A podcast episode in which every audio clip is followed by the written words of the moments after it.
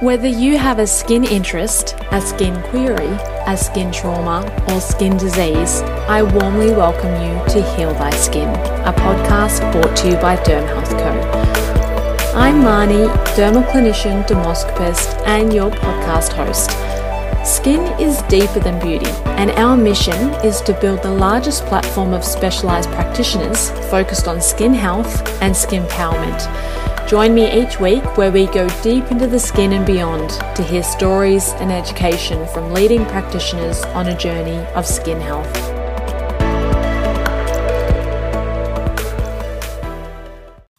Hello, welcome to the Heal Thy Skin podcast. I'm Marnie, your host, and today I'm speaking with Oceane Comtois, who is an exceptional 22 year old driven and enthusiastic TikTok star who creates lifestyle and educational content centered around her life being visually impaired and living with albinism.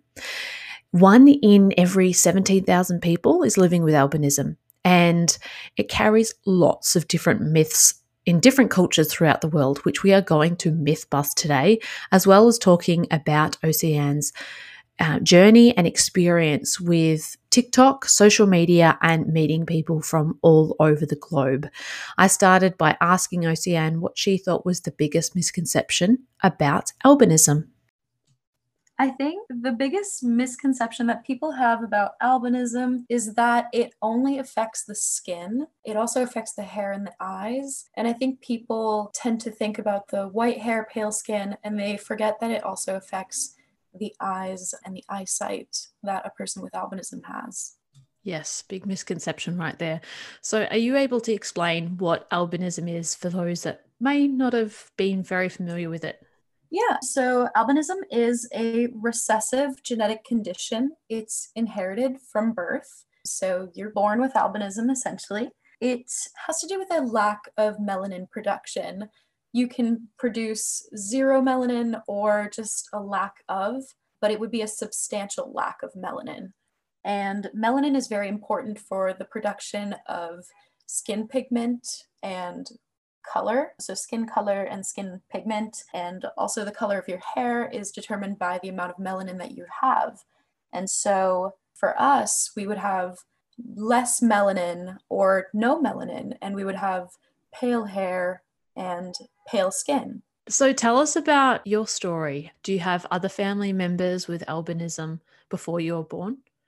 Yes. So I have my sister and but my sister is my younger sister so i am pretty much the first one to my knowledge my family tried to go back and see if there was anyone but we weren't really able to find anything so i am the first one So, although you wouldn't remember, you know, the being born part, I'm sure your parents have told stories about the diagnosis of albinism and what that looked like really early on. Are you able to walk us through that journey? Well, my parents don't have albinism, they're just carriers, and they weren't aware ahead of time that they are carriers of the albinism gene. And so when I was born, they quickly came to the realization that this baby has white hair. and my parents have dark brown hair for comparison. So they were a bit shocked and a bit confused. And sure enough, they found out that they were carriers of the albinism gene and that I had albinism.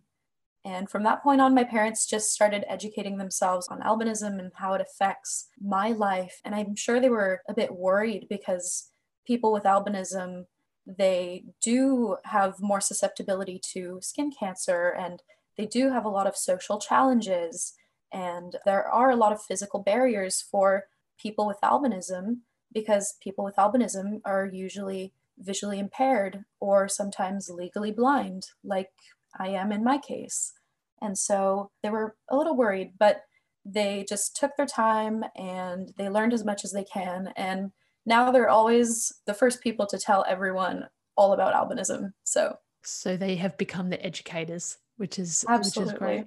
So, what were your first memories of, I guess, being a child in school? And you talked about some of those physical, perhaps, differences that because of your blindness, was that something that was progressive or was that something um, that happened quite early on? No, so I was born with a visual impairment. I'm legally blind.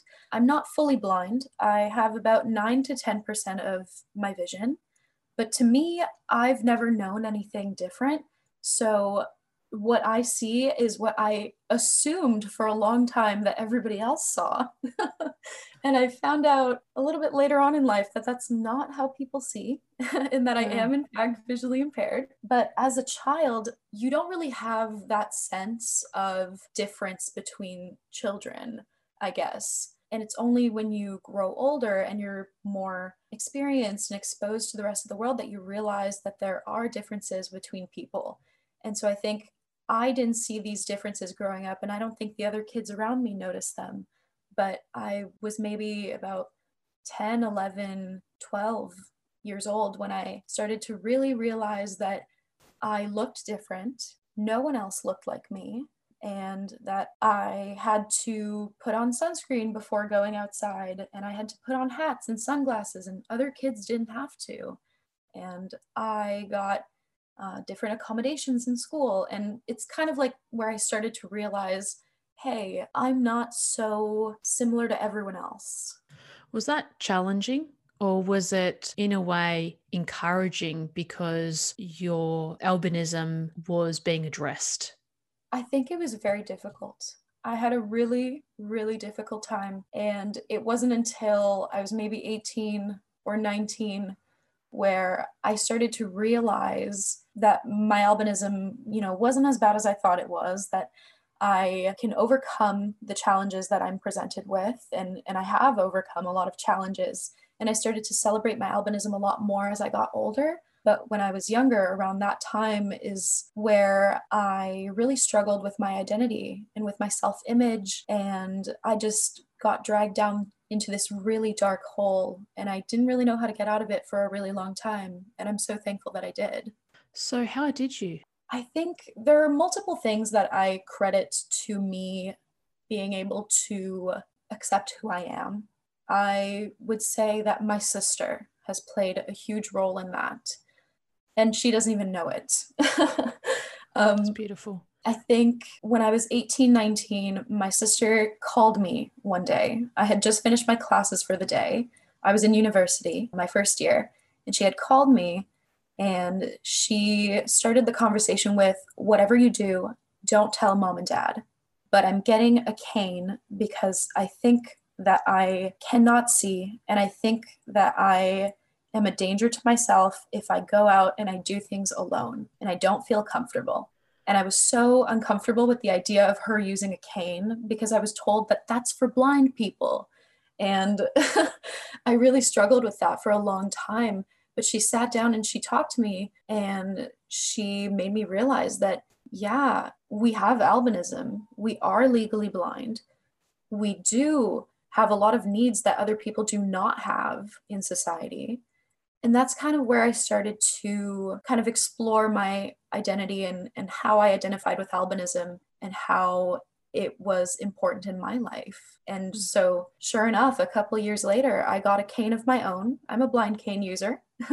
and I started to find ways to make myself feel comfortable with my albinism. And I started taking care of my skin.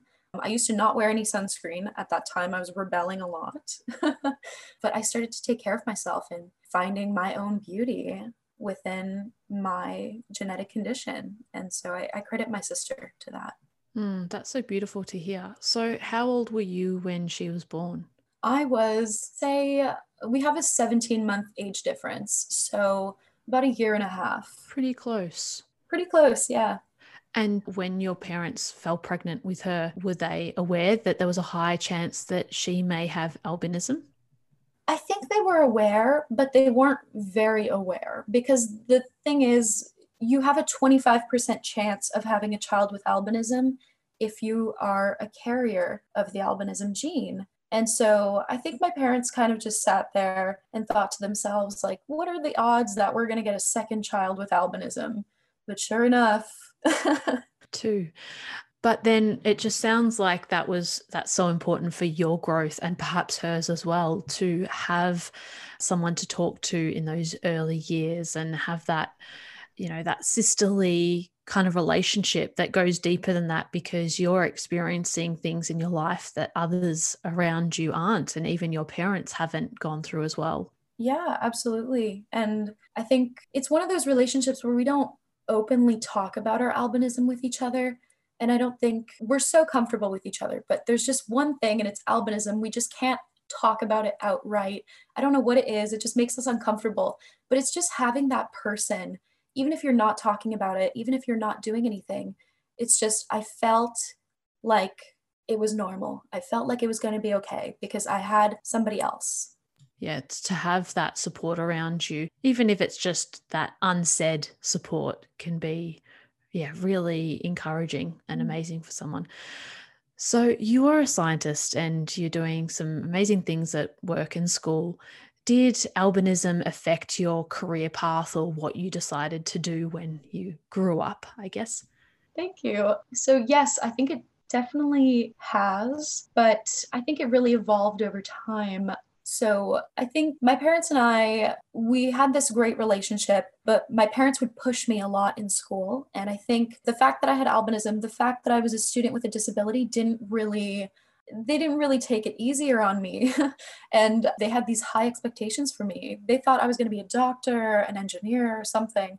And so I also happened to have that love of science as well. And so I just felt like I was constantly being supported into this journey, which was amazing. And sure enough, I decided I was going to become a scientist. I realized that because of my eyesight, I would have a harder time being a doctor. But I fell in love with science and research, and I wanted to learn more about albinism and albinism research.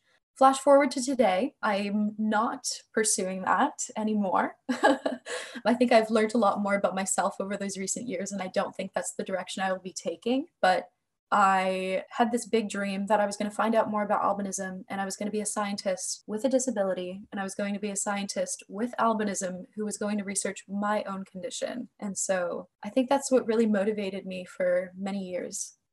Hmm. And did you get to a point where you thought, I don't feel like I need to do that anymore because you came to a place of more self acceptance? Or did you find other interests or loves?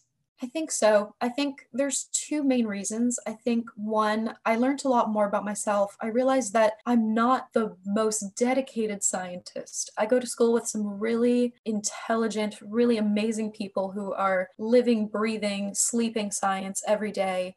And for me, it just didn't feel like it was the right fit for me. But also, I think my interest in learning more about albinism and essentially quote unquote curing albinism, it just went away because I realized that I don't need a cure. As nice as as it would be for a lot of people who say I would like to have a cure, I'd like to be able to see normally, I wouldn't. I love my life the way it is. I don't think it has hindered my ability to do anything really. I've been able to accommodate and adapt and, and do everything I've wanted to do. And so I'm not in search of a cure anymore. And so I guess that interest kind of just faded away.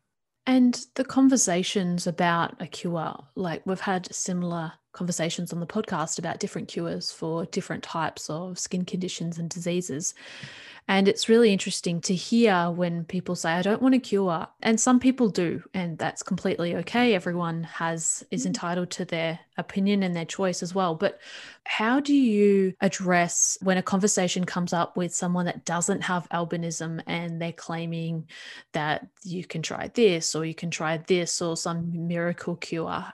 Have you got certain way that you will communicate with that? Have you got some one liners that might be beneficial for those that mm-hmm. often, you know, the come strangers come up to them asking questions and trying to give them some cure to their condition where the medical arena hasn't found a condition yet, but you know, someone's aunt has some wonderful cream or potion or lotion. Yeah, I think it's different for me in the sense that people see my albinism, and I think people are so intrigued by albinism because it looks so different. And people are always coming up to me saying, You're so beautiful. You should do this with your hair. And oh, you should do this with your skin. And you need to do this. And it's really hard, especially when it's not a person with albinism. And even if it is a person with albinism, they mean well, but we all have different experiences.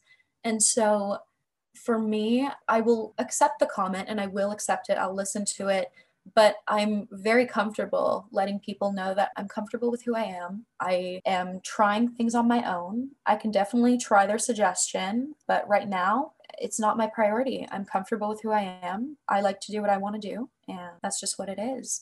I think the public doesn't really think that albinism needs a cure per se because people think that it's so magical and so beautiful and oh, the pale hair and the purple eyes, you don't need that. But a lot of people with albinism do believe that, you know, they would like to have their eyesight, they would like to look normal, and that's very fair and that's super acceptable. But for me, I've just grown to be really comfortable with who I am and I enjoy it. So mm. I, I don't think I need anything really. Yeah, absolutely. That's fantastic.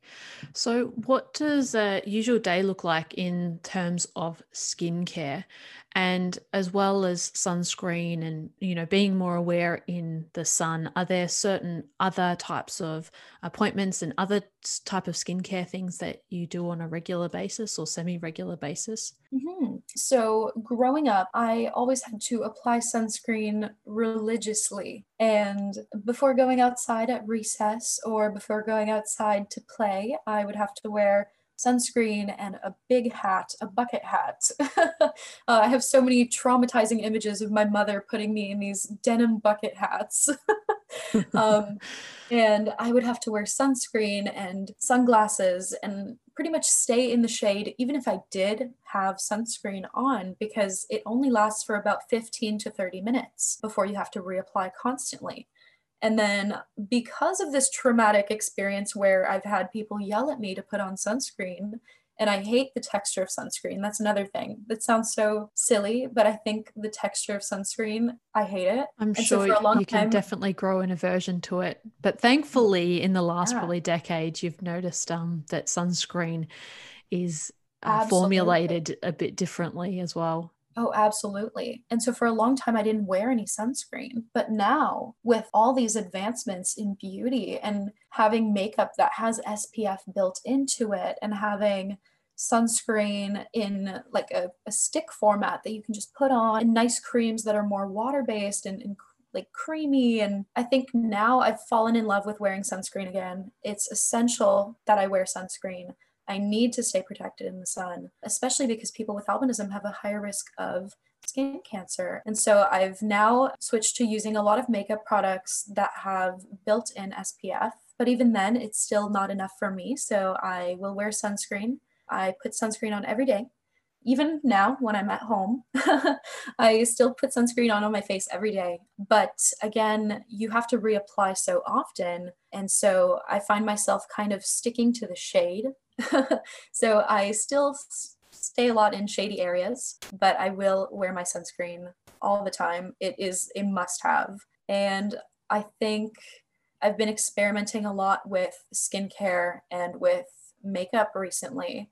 I had a really hard time with it because I was feeling so turned off by it in the past, but now I big into my skincare routine and I love doing my makeup every day. So and the sunscreen. And even for those without albinism, we're huge advocates of sunscreen. So oh, slip, absolutely. slop, slap, slide, as we say in Australia.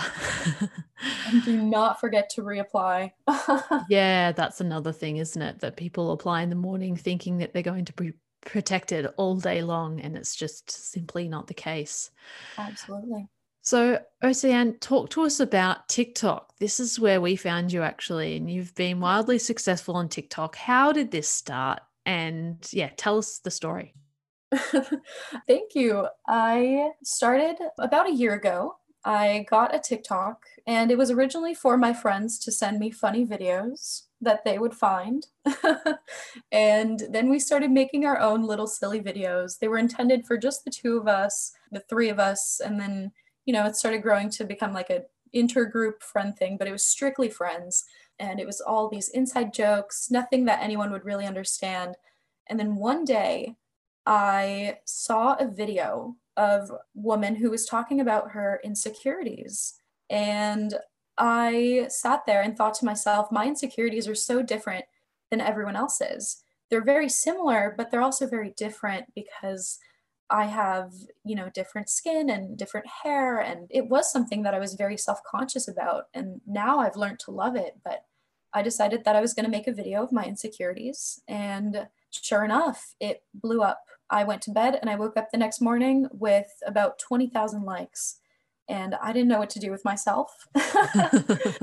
And then from that point on, I found all these comments and all these questions. And ever since then, I've been answering questions and I've been creating my own content just about my life and, and what it's like. Mm, fantastic. And have you met others from the albinism community as well? Yes, some of my best friends have actually come from TikTok and they are all in the albinism community. We have this group of girls and we talk every day. I talk to them right before coming on I asked them the other day, I was like, guys, I'm, I'm going on a nice podcast. Can you guys give me some suggestions of, of things I can say? and so they, they all say hello, by the way. But hello. oh, they're so sweet. And we met on TikTok through this community. And I think it has kind of made me feel a lot more confident. I was already a little bit more confident than I was before. And now, with my newfound friendship with people with albinism, and being involved in the albinism community a lot more, I feel so empowered and I feel so happy. Mm, that's so cool. And do you like what's next for this? Do you just think that you'll continue creating content? Is there anything in the works that you can share with us?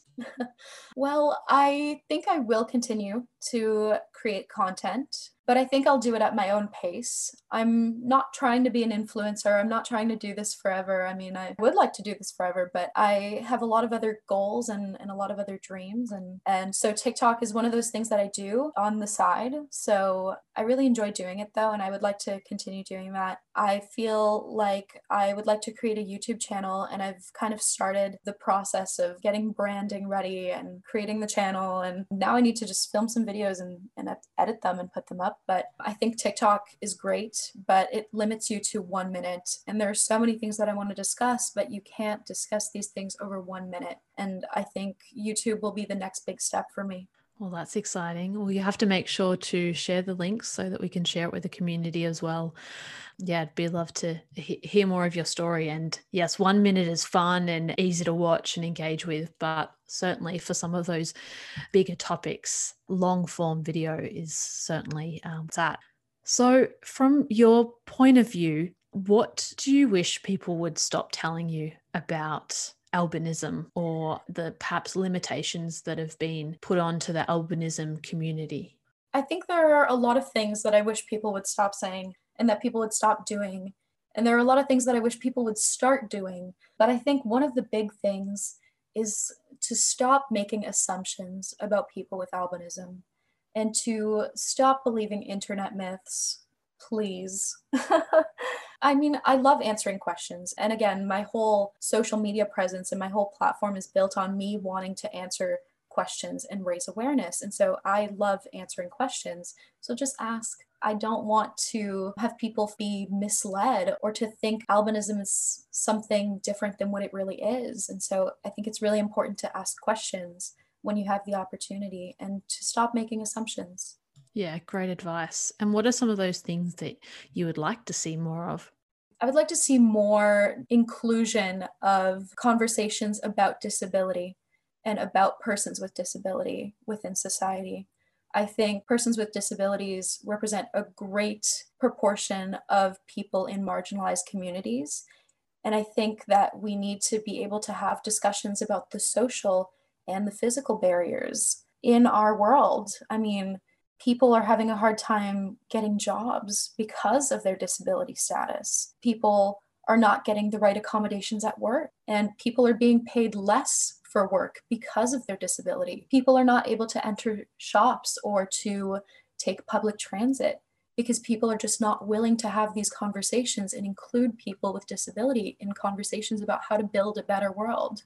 And that's one thing that I would really like to see. Mm. Yeah, so important to just make life and the world accessible to everyone. How do you think this can happen? You mentioned conversations. Who do you think needs to have these conversations? Where does it start? Like, I often find it really interesting thinking about any kind of change. Does it come from the top down or does it come from the bottom up? So, is it our governments and hospitals and universities? Or is it grassroots? And sometimes it's a bit of both, but I always love hearing people's opinions on this. I think it's definitely, it goes both ways. Absolutely.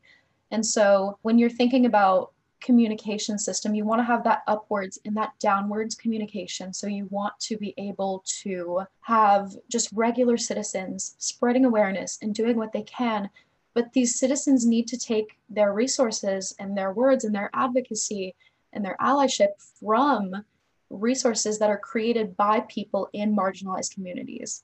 And so I think you need to listen to disabled voices and respond to their cries and their needs and their desires for the future. But it also needs to happen downwards, where you need to have the government create better and more inclusive and accessible policy for persons with disabilities and for marginalized communities in general to be able to stand up and build a better world.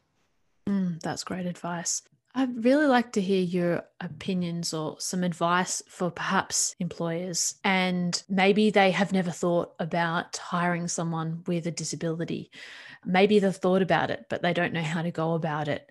Are you able to just share some of your experiences and thoughts for employers to encourage to have a more inclusive and diverse workplace? I think it's difficult because I've never been in a position where I have been an employer. I've always been the employee, but I've also been the employee who's been denied a job because I've walked into the interview and people have seen my albinism and people have seen the way that my eyes shake and the way that I, I carry myself or the way that I squint when I can't see. And people make assumptions about me and my ability to do the job. And it's difficult because I've been that person, but I've never been the employer myself. One thing, though, is I think it's very important for people to be educated about persons with disabilities. And these, like this education, needs to come from disabled resources and resources that come from the disability community. Because I've attended so many trainings where the information given about people with disabilities is so outdated and it doesn't really reflect my opinions or the opinions of other people. It might reflect some opinions, but it doesn't reflect a great deal of opinions and, and, a great deal of realities. And so I think being able to restructure the way that we educate people about persons with disabilities will make a great impact in how employers will see employees with disabilities and in turn treat employees with disabilities. Yeah, so incredibly important. And there's lots of ways that workplaces can do this, whether they, there's lots of training available, although, as you mentioned, some of it is outdated. But hopefully, with time, this will have more of, you know, importance set upon it so that it becomes a social norm in workplaces to undergo disability training and working with people from diverse backgrounds, etc. Mm-hmm. Mm. Oceane, are you able to share some advice for someone living with albinism, perhaps a young person that hasn't yet found their way or they're just finding their place in the world? So, I think one piece of advice, I mean, my top three pieces of advice. Number one, trust me, it gets better.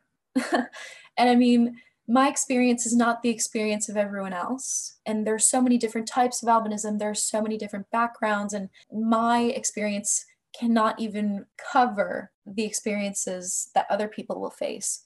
But I can guarantee you from all the people I've met and from all the discussions I've had, it gets better. It really does. You will learn to accept yourself. You will love yourself. You will find ways to be comfortable with yourself. And I mean, we all are self conscious, and that's okay but you'll find ways to make yourself feel better. You'll find ways to soothe and to feel better overall. So trust me, it really does get better. Number two, I think do what makes you comfortable and what makes you happy because other people are not living with your albinism and you are the only person who gets to decide what you do with your body and how you decide to interpret your albinism. And so, if that's dyeing your eyebrows or dyeing your eyelashes or self tanning, that's okay. That's acceptable. If that is keeping your eyebrows bare and just going out into the world the way that you are, that's acceptable. If that's wearing makeup, that is okay. We all have different ways to experience albinism, and I think it's really important that we just, I don't know, do something that makes you comfortable. And I think lastly, don't be afraid to speak up and don't be afraid to speak out. There's a lot of injustice towards people with disabilities, and albinism, you know, does include a genetic condition and it does create a visual impairment for people who have albinism. And so speak up about your experience and don't be afraid to speak out and call out these experiences that you have that make you uncomfortable, respectfully, of course, but don't be afraid to use your voice. What great advice to end with. Thank you, Oceane, for sharing your story with us. Finally, where can people find more about you? So people can find out more about me on Instagram and on TikTok at OCNC underscore. So that'll be O C E A N N E C underscore. And that's where you can find all the information. That's where you'll find my future YouTube channel, hopefully. Yay! We'll include all the links in the show notes as well for anyone listening. Well, thank you so much for spending your evening with us. It's um, morning here over in Australia and and just coming on dinner time there. I really appreciate your time and it was really great to hear your journey. Thank, Thank you. Thank you for having me. It was a pleasure.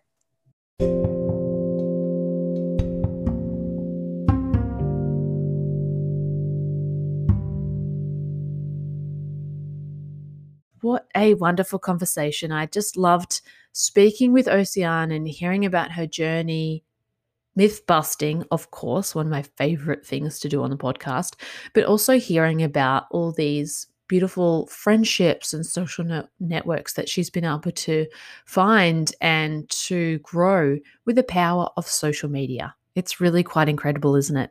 Today is the last episode of 2020. We will be taking a break and we'll be back at the very, very end of January. And I just wanted to say thank you. We have over 400 of you join us every single week. We've reached almost 40,000 uh, downloads to date on the podcast.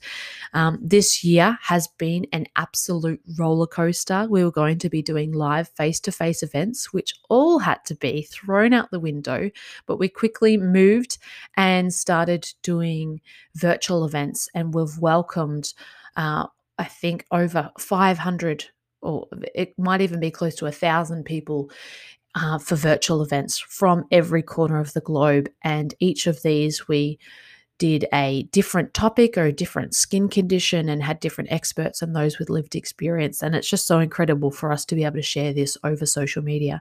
I just wanted to say thank you for sharing 2020 with us because we wouldn't have done it without you.